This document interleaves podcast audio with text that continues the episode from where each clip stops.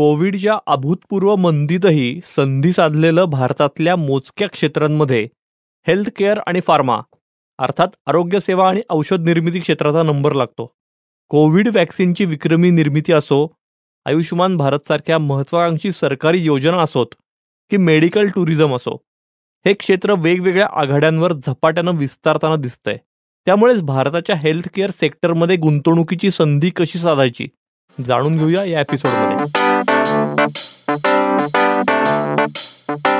फंडा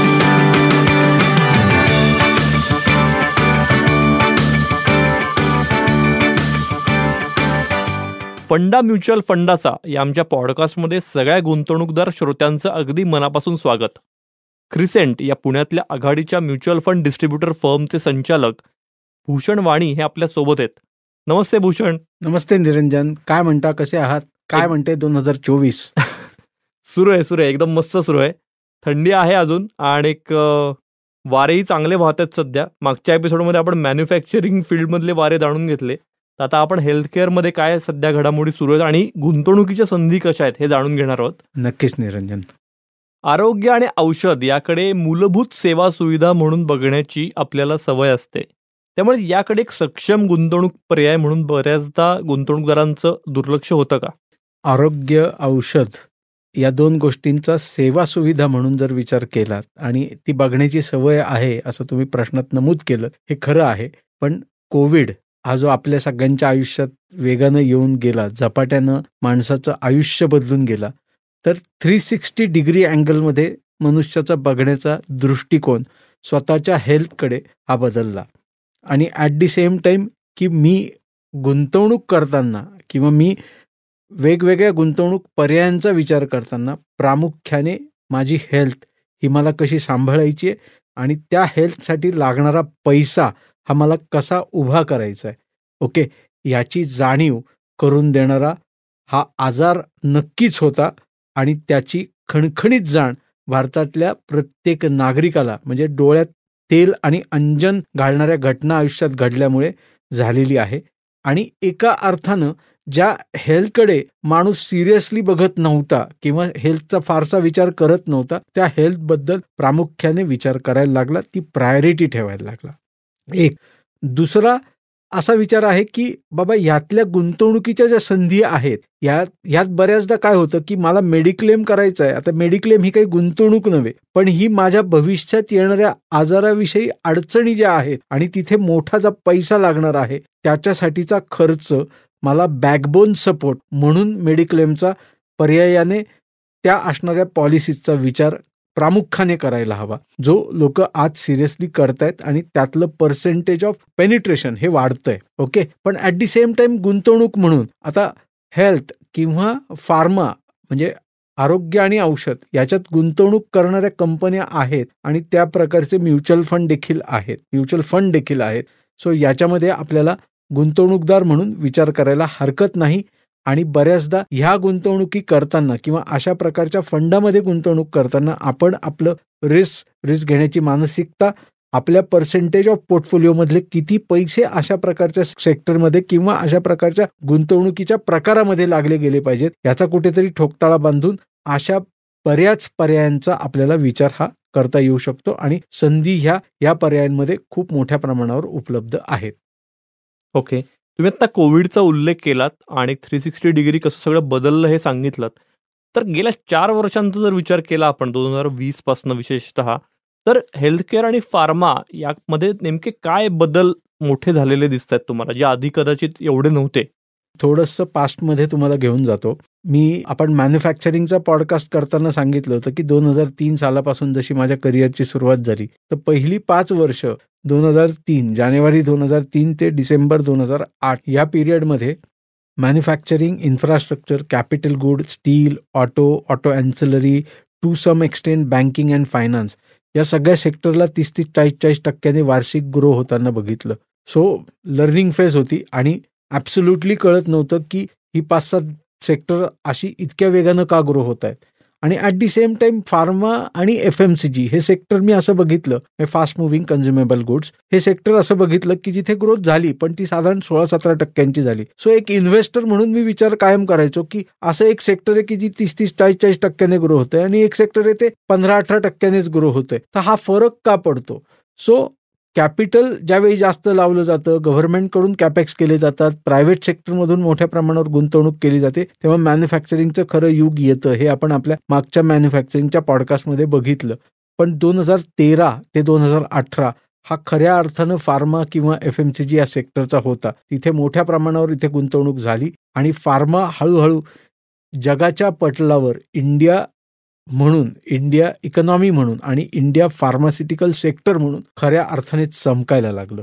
फार्मा इंडस्ट्रीचा विचार करता आज आपण सेकंड और third largest pharma manufacturing in entire world आहोत. जेनेरिकमध्ये देखील आपलं फार्मा इंडस्ट्रीचं योगदान हे जगाच्या पाठीवर जगाच्या पटलावर खूप मोठ्या प्रमाणावर आहे. आणि हाच प्रकार किंवा अशाच प्रकारची गुंतवणूक अशाच प्रकारची इन्व्हेस्टमेंट आणि हेच पर्सेंटेज ऑफ ॲलोकेशन जगाच्या फार्मा इंडस्ट्रीचा विचार करता टोटल फार्मा इंडस्ट्रीचा विचार करता इंडियाचं त्यावर असणारं प्रभुत्व आणि असणारं पर्सेंटेज ऑफ ॲलोकेशन व्यवसायातलं हे नेटानं वाढतच जाणार आहे. आणि त्यामुळे फार्मा क्षेत्राकडे कोविड नंतर गेल्या चार वर्ष पाच वर्षात बदल झालेलाच आहे आणि तो आणखीन वेगानं आणि झपाट्यानं वाढतोय. मार्केट शेअर मार्केट पर्सेंटेज ज्याला आपण मग आपण जीडीपी मधलं गव्हर्नमेंटचं गव्हर्नमेंट जो जीडीपी डिक्लेअर करतो त्यातलं फार्मा सेक्टरचं असणारं योगदान हे देखील वाढताना दिसतंय.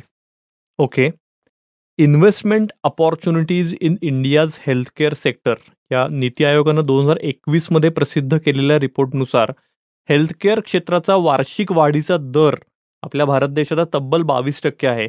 तुम्ही जे आत्ता सांगितलं ती सगळी आकडेवारी खरंच खूप मिळती जुळती आहे आणि हेल्थकेअरमुळे सत्तेचाळीस लाख लोकांना थेट रोजगार मिळतोय आपल्या तिथे. तर दरवर्षी पाच लाख नवीन रोजगार निर्माण होत आहेत. या सगळ्या आकडेवारीकडे तुम्ही कसं बघता? Niranjan investment opportunities in India's health care sector याला पॉझिटिव्ह आणि निगेटिव्ह दोन्ही अँगल आहेत. म्हणजे सत्तेचाळीस लाख लोकांना रोजगार मिळतोय आणि दरवर्षी साधारण पाच लाख लोकांच्या नोकऱ्या वाढत आहेत ही खरंच आनंदाची आणि चांगली बाब आहे. परंतु ह्या नोकऱ्या का वाढत आहेत किंवा हे का घडतंय असा जर विचार करण्याचा प्रयत्न केला तर आपण थोडंसं पूर्वी जसा आहार घ्यायचो ती आहार पद्धती आपली बदलत चालली आहे आणि आपण जंक फूडकडे वळतोय. आपण पिझ्झा बर्गर ह्या गोष्टींकडे आपला कल जास्त वाढतोय आणि त्यामुळेच तब्येतीचे किंवा आजाराचं प्रमाण देखील भारतातलं वाढतंय. आणि म्हणूनच या क्षेत्राचा विकास हा होतोय. हे खरं आहे. परंतु आता हे आजार जरी वाढत असले तरी या आजाराबरोबर चांगली औषधं किंवा चांगले सर्व्हिसेस देणाऱ्या हेल्थ केअर कंपनीज ह्या बाजारात आहेत. म्हणूनच माणसाचं आयुर्मान देखील वाढतंय. आता हे आयुर्मान वाढत असेल तर याला पैसा देखील लागणार आहे जगण्यासाठी. आणि तो पैसा जर लागणार असेल तर योग्य गुंतवणूक ही झाली पाहिजे. जर मला पुढच्या पंधरा वीस वर्षानंतर एखाद्या मोठ्या आजाराने ग्रासलं गेलं तर मला मोठा पैसा खर्च करायला लागणार आहे पूर्वपदावर येण्यासाठी किंवा माझं आयुष्य सुरळीत ठेवण्यासाठी सुरळीत चालू ठेवण्यासाठी. आणि मग त्यासाठी मला जे पैसे लागणार आहेत ते जर मी अशाच प्रकारच्या गुंतवणुकीमध्ये जर गुंतवणूक करून मिळवलेत की जिथे फार्मा सेक्टर असेल किंवा मेडिसिनचं सेक्टर असेल किंवा हेल्थ केअर सेक्टर असेल अशा सेक्टरमध्ये गुंतवणूक करून जर पैसे मिळवलेत म्हणजे एका हाताने मी खर्च करतोय आणि दुसऱ्या हाताने त्याच कंपन्यांमध्ये गुंतवणूक करून मला काही रिटर्न ऑन इन्व्हेस्टमेंट मिळत आहेत तर ह्याचा कुठेतरी मला बॅलन्स हा साधला जाईल आणि ह्या क्षेत्राला माझ्याकडून हातभार देखील लागेल. नोकरी मिळणं हे गरजेचंच आहे. नोकरीच्या संधी उपलब्ध होणं हे देखील गरजेचं आहे. हे सेक्टर हे वाढत राहणार आहे कारण बा भारतातल्या प्रत्येक मनुष्याखेरीज आयुर्मान हे वाढतंय. ओके हेल्थकेअर सेक्टरमध्ये गुंतवणूक हे तुम्ही आता म्हणलात. तर म्युच्युअल फंडाद्वारे एस आय पीद्वारे ती गुंतवणूक कशी करायची? सो निरंजन आज ज्या काही म्युच्युअल फंड कंपनीज भारतात अवेलेबल आहेत ऑलमोस्ट सगळ्या कंपन्यांनी हेल्थ केअर फंड किंवा हेल्थ केअर ऑपॉर्च्युनिटीज फंड असे फंड्स बाजारात आणलेले आहेत. आता हेल्थ केअर ऑपॉर्च्युनिटीज फंडच्या माध्यमातून आपण लमसम गुंतवणूक करू शकतो किंवा म्युच्युअल फंडमध्ये सिस्टमॅटिक इन्व्हेस्टमेंट प्लॅनच्या माध्यमातून गुंतवणूक करू शकतो. पण आता हे हेल्थ केअर फंड नक्की आहेत काय? तर हे फार्मास्युटिकल कंपनींमध्ये इन्व्हेस्टमेंट करणार आहेत. हे तुम्हाला हेल्थ केअर कर हेल्थ केअर पुरवणाऱ्या इन्शुरन्स कंपनीजमध्ये गुंतवणूक करणार आहेत. हे तुम्ही टेस्ट लॅबमध्ये ज्या टेस्ट करायला जातात त्या टेस्ट करणाऱ्या कंपन्या म्हणजे थायरोकेअर सारखी कंपनी असेल तर इथे गुंतवणूक करणार आहेत. सो व्हरायटी ऑफ वेगवेगळ्या कंपनीज आपण जेव्हा हेल्थ केअर ऑपॉर्च्युनिटीज किंवा हेल्थ केअर फंड अशा अर्थाने बघतो तर तिथे देखील डायव्हर्सिफिकेशन हे केलं गेलं आहे तिथे फक्त फार्मामध्ये गुंतवणूक जाते. तर तसं नाही. तर तिथे वेगवेगळ्या variety of health care related निगडीत ज्या कुठल्या कंपनीज असतील जसं मी मगाशी म्हणालो की इन्शुरन्स कंपनीज असतील मग कंपनीज असतील किंवा मग फार्मा कंपनीज असतील. सो अशा व्हराय किंवा रिसर्च कंपनीज असतील त्यात काम करणाऱ्या अशा वेगवेगळ्या कंपन्यांमध्ये गुंतवणूक ही हेल्थ केअर ऑपॉर्च्युनिटीज फंडच्या माध्यमातून होते आणि ही गुंतवणूक करायला पर्सेंटेज ऑफ ॲलोकेशन घ्यायला नक्की हरकत नाही. पण परत आपल्याला आपली रिस्क रिस्क घेण्याची मानसिकता हे त्याआधी चांगल्या गुंतवणूक सल्लागाराकडून समजून घेणं गरजेचं आहे आणि मग किती पर्सेंटेज ऑफ ॲलोकेशन अशा प्रकारच्या गुंतवणुकीमध्ये करायचं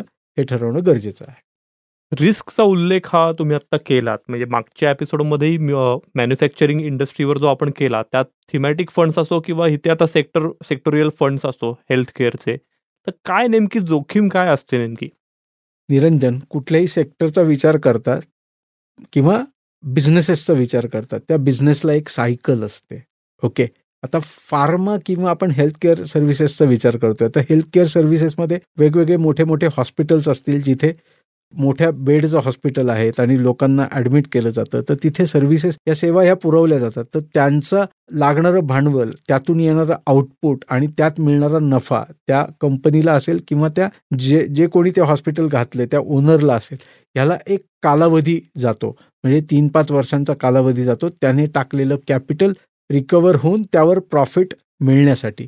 असाच जर आपण फार्मा सेक्टरचा विचार केला किंवा फार्मास्युटिकल सेक्टरमध्ये म्हणजे specifically Sun Pharma doctor Reddy's Lupin अशा ज्या कंपनीज आहेत की इथे इन्व्हेस्टमेंट करणारा गुंतवणूकदार किंवा इथे म्युच्युअल फंडच्या माध्यमातून केलेली गुंतवणूक असा जर विचार केला तर आता ह्या कंपन्या काय करतायत? तर ह्या कंपन्या वॅक्सिनेशन क्रिएट करतात ह्या कंपन्या मॉलिक्युल्स तयार करतायत. तर हे मॉलिक्युल्स तयार करायला हे वॅक्सिनेशन तयार करायला त्याच्यामागे लागणारा रिसर्च त्याच्यामागे असणारी टीम त्याच्यामागे लागणारा कालावधी याचा जर विचार केला तर तो पाच सात वर्षांचा कालावधी आहे. सो ही सायकल आहे ह्या व्यवसायाची. सो कुठल्याही सेक्टोरियल फंड मध्ये आपण जेव्हा जातो आणि त्यातल्या जोखमीचा विचार करतो तर गुंतवणूकदार म्हणून आपण जर तेवढा काळ त्या बिझनेसचा सायकलचा पूर्ण काळ आपण जर तिथे गुंतवणूक करून ठेवू शकणार असू किंवा ती गुंतवणूक होळ करू शकणार असू तर आणि तरच तिथे गुंतवणूक ही केली पाहिजे.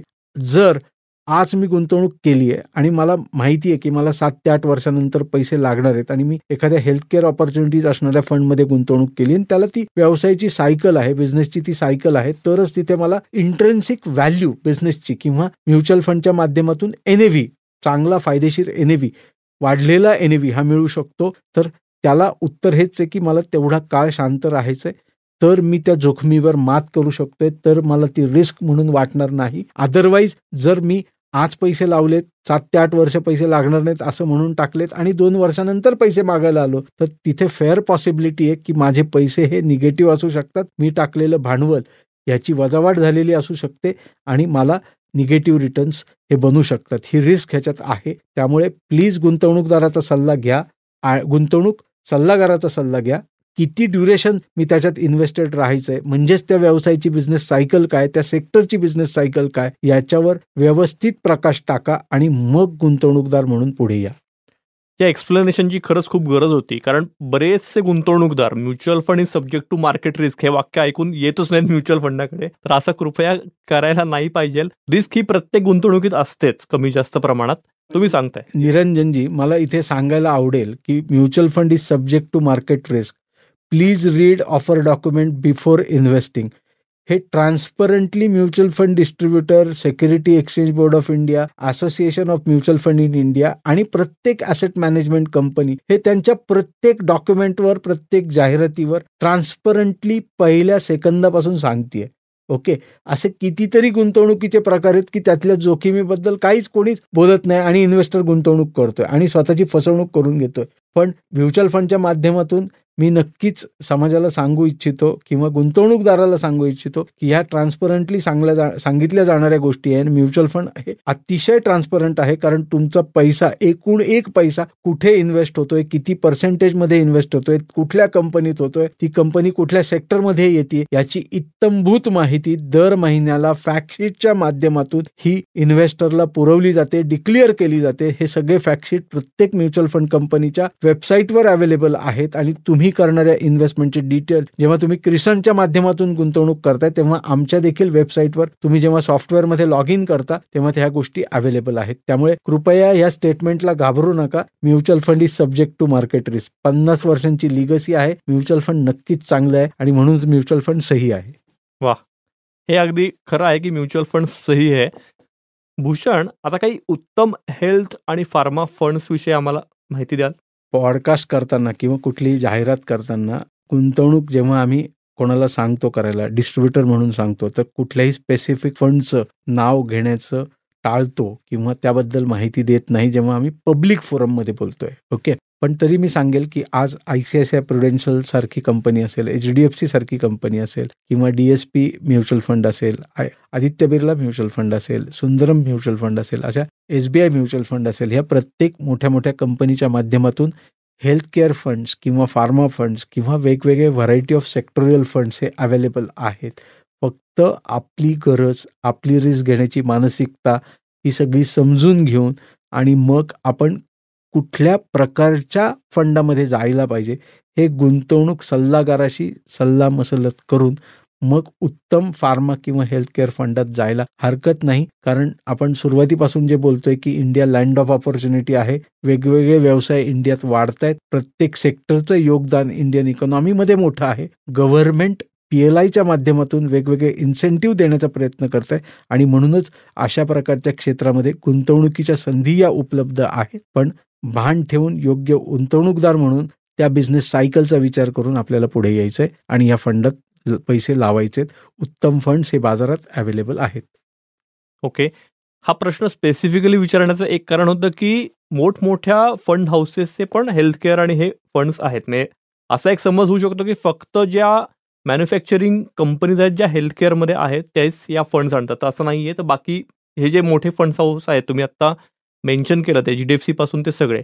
या सगळ्यांचे सेक्टोरियल किंवा थिमॅटिक फंड्समध्ये हेल्थ केअर फंड्स हे अवेलेबल आहेतच.